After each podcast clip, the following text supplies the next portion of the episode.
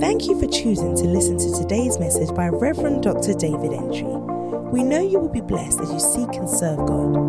We believe that this message will stir up a desire for more of God even as you listen. Be blessed. Acts chapter 2, verse 40. It says that with many words, thank you, Jesus. Someone say, Thank you, Jesus. Thank you, Jesus. And with many other words did he testify and exhort, saying, Save yourself from this untoward generation or perverse generation. Say perverse. Perverse, perverse generation that is perverse. Mm. Our thinking is upside down. You have to be saved from this generation. Why should you be saved from this generation? Because I spoke about the, the wrath of God. I spoke about the wrath. God can be angry. People don't know. Romans chapter 1, verse 18. It says, For the wrath of God, the, for the wrath of God is revealed from heaven against what? All ungodliness and unrighteousness of angels, no, of men. This ungodly behavior and unrighteous behavior says the wrath of God. God has anger. He's not only a God of love. Please listen to me. God is not only a God of love. When you are fornicating, remember, God is a God of justice. Don't say, oh, God understands what's going on. Keep fornicating. and you see the other side of God. God is a God of. He said, let's all read it from the screen too. Let's go.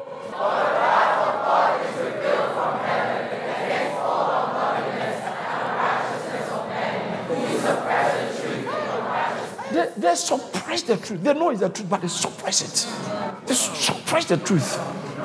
Oh, why is Don't talk about it. They suppress the, said the wrath of God. What is wrong? Fornication. What's wrong? What's wrong? You are suppressing the truth. You are you know it. You know from your heart it's wrong. You know it's wrong. It's just a process. You are trying to suppress the truth. Yeah. You like that guy so much, you are pretending you don't know your life is at risk. Mm-hmm. So God has wrath. Let's all say God has wrath. God has wrath. And the wrath of God, the judgment of God is the same thing. The wrath of God is what brings the judgment of God. And the judgment of God, I explained, it plays out in different ways. Number one, we have the eternal judgment of God. So the eternal judgment of God is at the end of everything. Some will be in heaven, others will be in hell. Those who will be in hell is the eternal judgment for eternity. All right. Second Thessalonians chapter 1, verse 9. It says that these shall be punished with everlasting destruction from the presence of the Lord. Talking about the people who hate God and they hate the gospel. God has reserved a day. He's going to sort out. Hmm. Look at verse 8. Look at verse 8. In flaming fire, taking vengeance on those who do not know God and on those who do not obey the gospel of our Lord. He's going to take vengeance.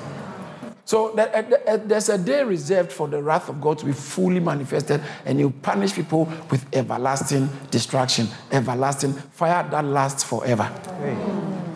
You won't, oh, let me burn and go. No, you won't go into extinction. You, you will stay there and keep burning. So, everlasting, everlasting punishment. And then we also have the um, eschatological judgment. All right. So the eschatological judgment is the end times. Bible says that in Revelation, you see, there will be a lot of judgment, fire, burning, and a whole lot of things. Some people will go and say, "Oh, mountain fall on us, mountain fall on us, away from the wrath of the Lord." So that's Revelation. Some of you, those of you have attempted reading Revelation before, you know, sometimes some of it is quite scary. It can be scary. Yeah, those things. The judgment is going to come. So there's judgment that is going to come. That is the end time judgment. All right, end time. God is going to judge, and then and then we have cataclysmic. The cataclysmic wrath of God is what brings, allows. Sometimes God is protecting you without knowing until you push Him away, and then He leaves you. Some natural disasters. I'm not saying all. Some natural disasters are the consequences of the wrath of God on a nation. So some time ago, they asked Jesus Christ, um, the, the Siloam, the twin towers that fell on the people, what did they do wrong? Jesus said, No, don't just think that it's about them. But if you do not change, you will likewise perish. You also perish like them. Yeah. They talk about twin uh, towers that fell on the people of Siloam, I think. Sidon and Sarah, twin towers. It fell on them. It broke. And then it says that the people, um, Luke chapter 13, Oh, okay. Oh, do, do, look, look, at verse 2. I think it's in. And Jesus, okay, let's start from verse 1. There were present at the season some who told Jesus about the, about the Galileans whose blood Pilate has mingled with sacrifice. They are Jews. How can Pilate do this? He killed them and mingled their blood with sacrifice and offered to. That's, that's, that's despicable. That's. It's actually against. Why, why should people go through this? Look at the next verse. Jesus answered and said, Do you suppose that these Galileans were worse sinners than all the Galileans because they suffered such things? They are not worse sinners. But this is what sinners can get. Look at the next verse. I tell you, no. But unless you repent, you will also perish the same way. Some disaster can come on you, cataclysmic consequences can come on you because you have not repented. Why are you waiting for the doctor said that you have got uh, cancer that is spreading so quickly before you now take church serious? Why are you waiting now? Having some symptoms, they say you have to go to the clinic and do some tests. And I say, God, God, please, God, please, God, please, God, please. Maybe that sickness is going to come because it's, it's the I move into consequential. That's the consequential judgment of God, which is different from the cataclysmic. But let's, let's finish that text, verse 4. Or those 18 on whom the tower in Siloam fell and killed them, do you think that they were worse sinners than all the men that dwelt in Jerusalem? No. I tell you, but unless you repent, you will. Because if you don't repent, certain cataclysmic events can happen to you. And then the fourth one, the fourth judgment is the consequential judgment. Is you did something. You went and stole money from the bank. That's why now you are, you are, you are, your certificate has been seized, even though you pray in tongues. It's the consequences. So sometimes God is judging you. You went messing up around, insulting your parents, insulting pastors. Mm. And now look at where you are. Now you are in terrible condition in hospital. Mm. So the judgment of God is eternal in nature. There's eternal judgment. There is cataclysmic, eh, sorry, eschatological judgment. There is cataclysmic judgment. There's consequential judgment. And the fifth one, which is very worrying, is the judgment of forsaking wow. or abandonment. God will leave you. That's where you don't want to get to. Where God say, okay, have it. That's what you want, have it. Thank you, Jesus. In Judges chapter 16, verse 18, 19, 20. Quickly. Thank you, Jesus. When Delilah saw that he had told her all his heart, he has told her all his heart, she sent and called for the lords of the Philistines, saying, Come up at once, for he had told me all his heart. So the lords of the Philistines came up to her, brought her money in their hands. Then she lulled, so she lulled him to sleep on her knees. and some other translations said that on her thighs. So he laid his hand on the thighs and slept. you think you are enjoying. Yeah. You are being trapped. That's right. Hey. He fell asleep at the wrong place. He thought he was resting. No, that you can't rest there. Uh, where are you been resting and you think you're okay? Some places you can't rest there. That's right. So he says the Philistines, and he called a man to come and shave off his hair because she couldn't get up. Mm. Lest she distract him. So he slept. He was so deeply asleep that they could cut another man, cut all the logs. The first time his hair was being cut since he was born. He, he slept deep. Slept deep. Called for a man and had him shave off his seven locks of, of his head, of his head. Then she began to torment him, and his strength was left him. Check he realized the man was, was gone. Then look at verse 20. This is where. Then she said, The Philistines are on you, Samson. Ah! So he awoke from his sleep and said, I will go out as before, as other times, and shake myself free. Let's read the last bit together. One more time. For the last time. Oh, so God can leave people. That's when the judgment comes. God can abandon people. God can. Judges chapter 10, verse 11 and uh, 12. Let's go to verse 13, sorry. 13. Yet you have forsaken me and served other gods. Therefore, I will deliver you no more. The next verse. This is God talking. Go and cry out to the gods which you have chosen. Mm. Let them deliver you in your time of issues. God said it gets to a time where I'm no more interested in your cry. I'll leave you, I'll leave you to yourself. Yes. I will leave you. Proverbs chapter 1, verse 24. 24 and 25, 26. Look at this. It says that you have forsaken, Proverbs chapter 1. Because I have called and you refused, I have stretched out my hand and no one regarded. Because you dis- uh, uh, disdained all my counsel and would have none of my rebuke, I will also laugh at your calamity. I will mock when your terror comes. You are in trouble. you are calling God and He's laughing at you. Why? Because you started it and you force Him to leave you alone. You want God to leave you alone? He doesn't mind. He will leave you alone. Yes. He can leave you alone. Yes. God can leave a whole generation alone yes. to do what they want to do. You want God to leave him? Okay, have your way. God has always put in place restrictions on humanity yes. since we fell. Restrictions so that you are not free to do everything. But the fallen humanity hates the restriction, so we try to fight it off. Mm. Let me show you four restrictions that God has put in place to keep us safe in life. Number one restriction is the restriction of conscience. Every group of people, anywhere, there is this sense of right or wrong inside you. Uh, there are times you are doing something, there's nobody there, but you know, and no one will catch you. But your conscience says, No, I, I, no, no, I can't do that. I can't do that. Conscience. It gives us some boundaries. Yes. But sometimes society will fight the conscience so much by the things we teach in schools, we teach in yeah. that media, fight it so that what what you you you can insult your mother, insult your father because you've been seeing on soap opera. Such a nonsense. I will live in. I can't stay here. I hate you. Because that has been modeled to you. You think it's normal. And so, conscience. Someone say conscience. conscience. And then the second thing God has put in place is the family. Family. And the family uses the rod.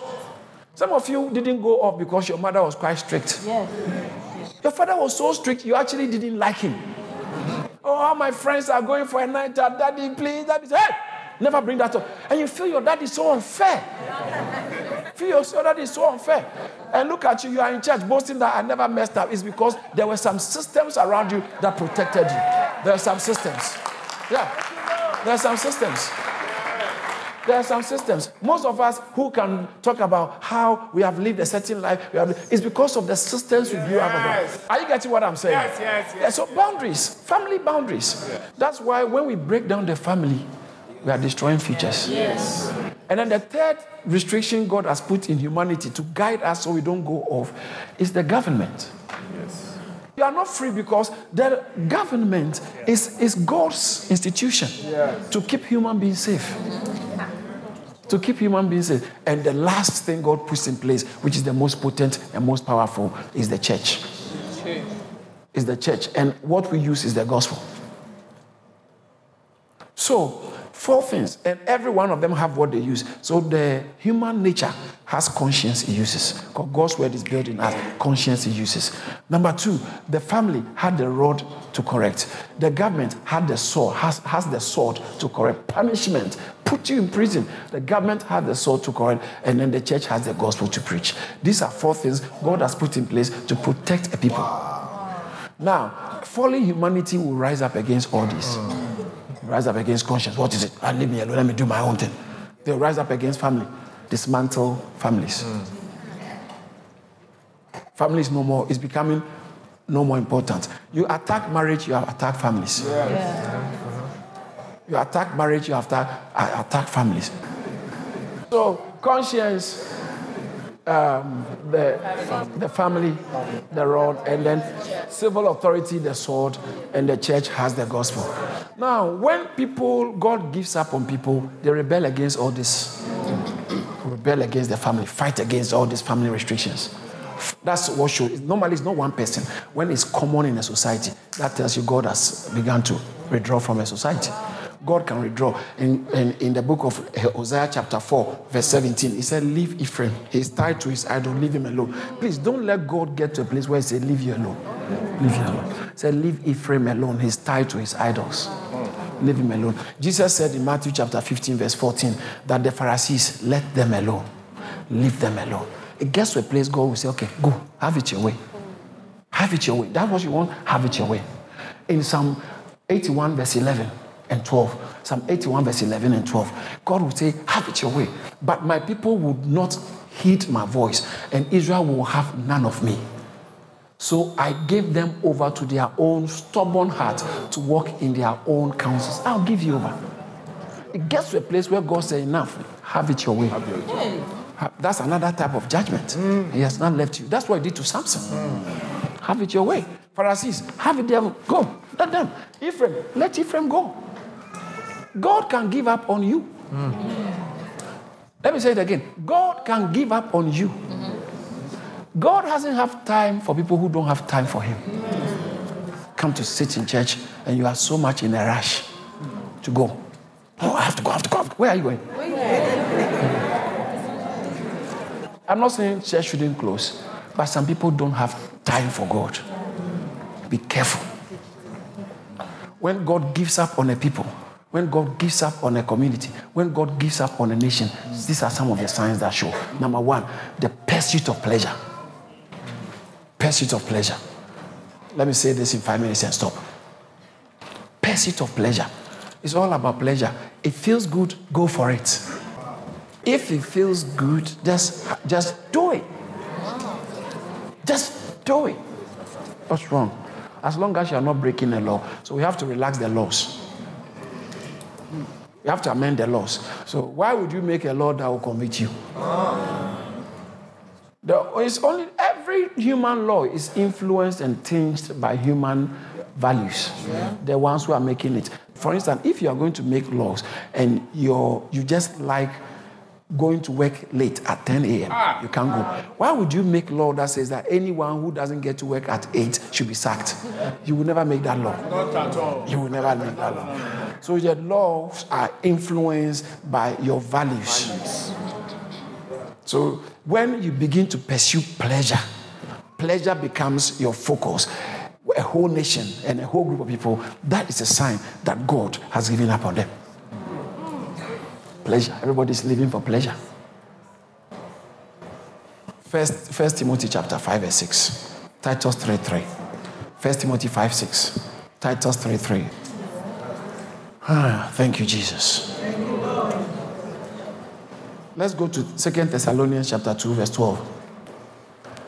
It says that, and that they all may be condemned who did not believe the truth but had pleasure in unrighteousness. People can have pleasure in what is not right. Now that's what they do. And you tell a church, you have become born again and you are engaging in things that are not Christian, and the church shouldn't talk about it. Ah, they, are targeting, they are targeting us. They are targeting us. No, that's wrong. We must preach about it. We must address it. Because it's not, you are having pleasure in unrighteousness. And that is not Christian. Titus chapter 3, verse 3. For we ourselves were also once foolish, disobedient, deceived, serving various lusts and pleasures. Let's all say serving various lusts and pleasures. One more time, please. Living in malice and envy, hating and uh, hateful and hating one another. We were serving various lusts and pleasures. Once it feels I like it, go for it. Go for it. Go for it. Go for it. Wow. Go for it. Serving various pleasures and lusts. Look at following pleasure. It does what? It kills your potential. It kills your honor. It kills your respect. First Timothy chapter 5, verse 6. That is the scripture I want us to look at. See, but she who let's already together. Let's go.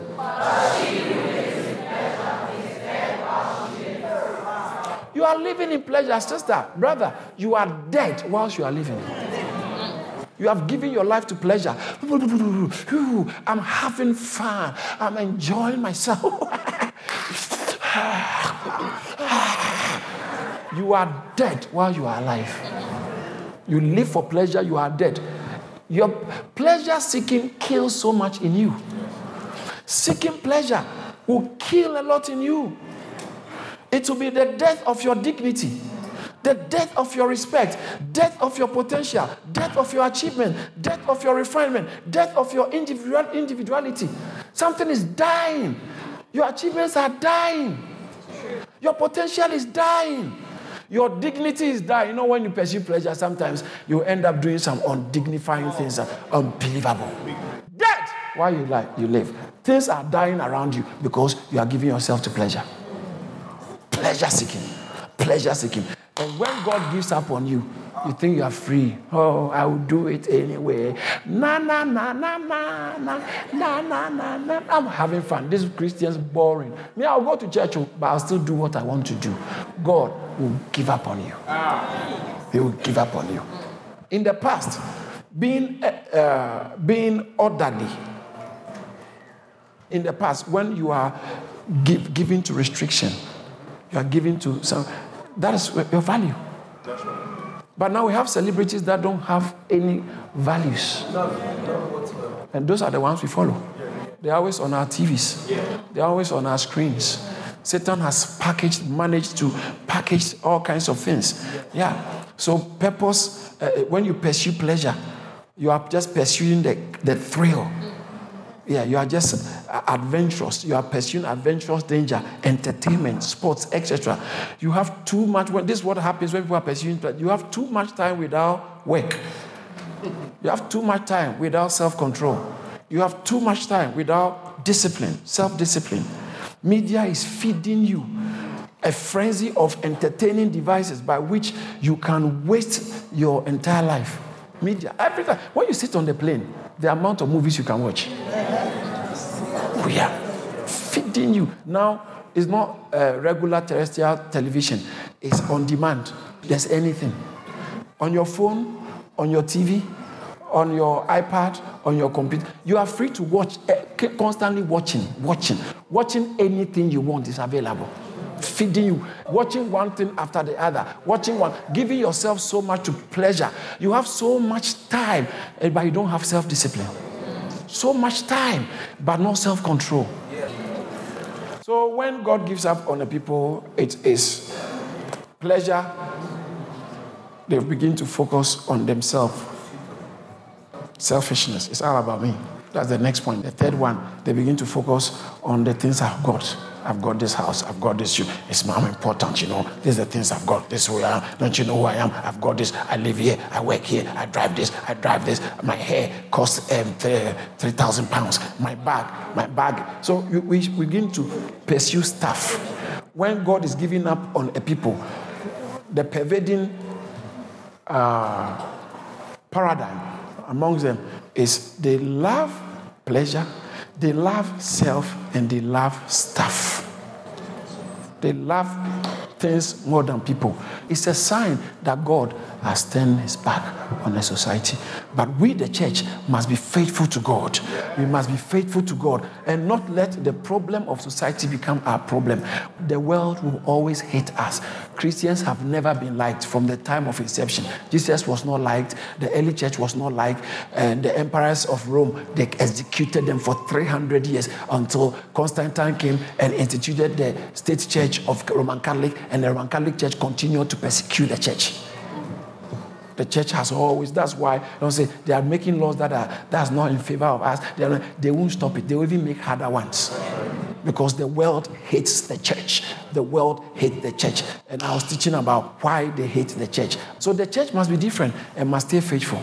You you, eh, we don't only come for testimonies, we also come to be the testimonies of Christ. Lives. Did you receive something? We thank God for using his servant, Reverend Dr. David Entry, to share this awesome word. If this message has blessed you in any way, please spread the word by sharing it and send us an email to amen at caris.org. Remember to stay connected with us on Facebook, Instagram, YouTube, and Twitter for regular updates on what God is doing here at Caris Ministries. Stay blessed.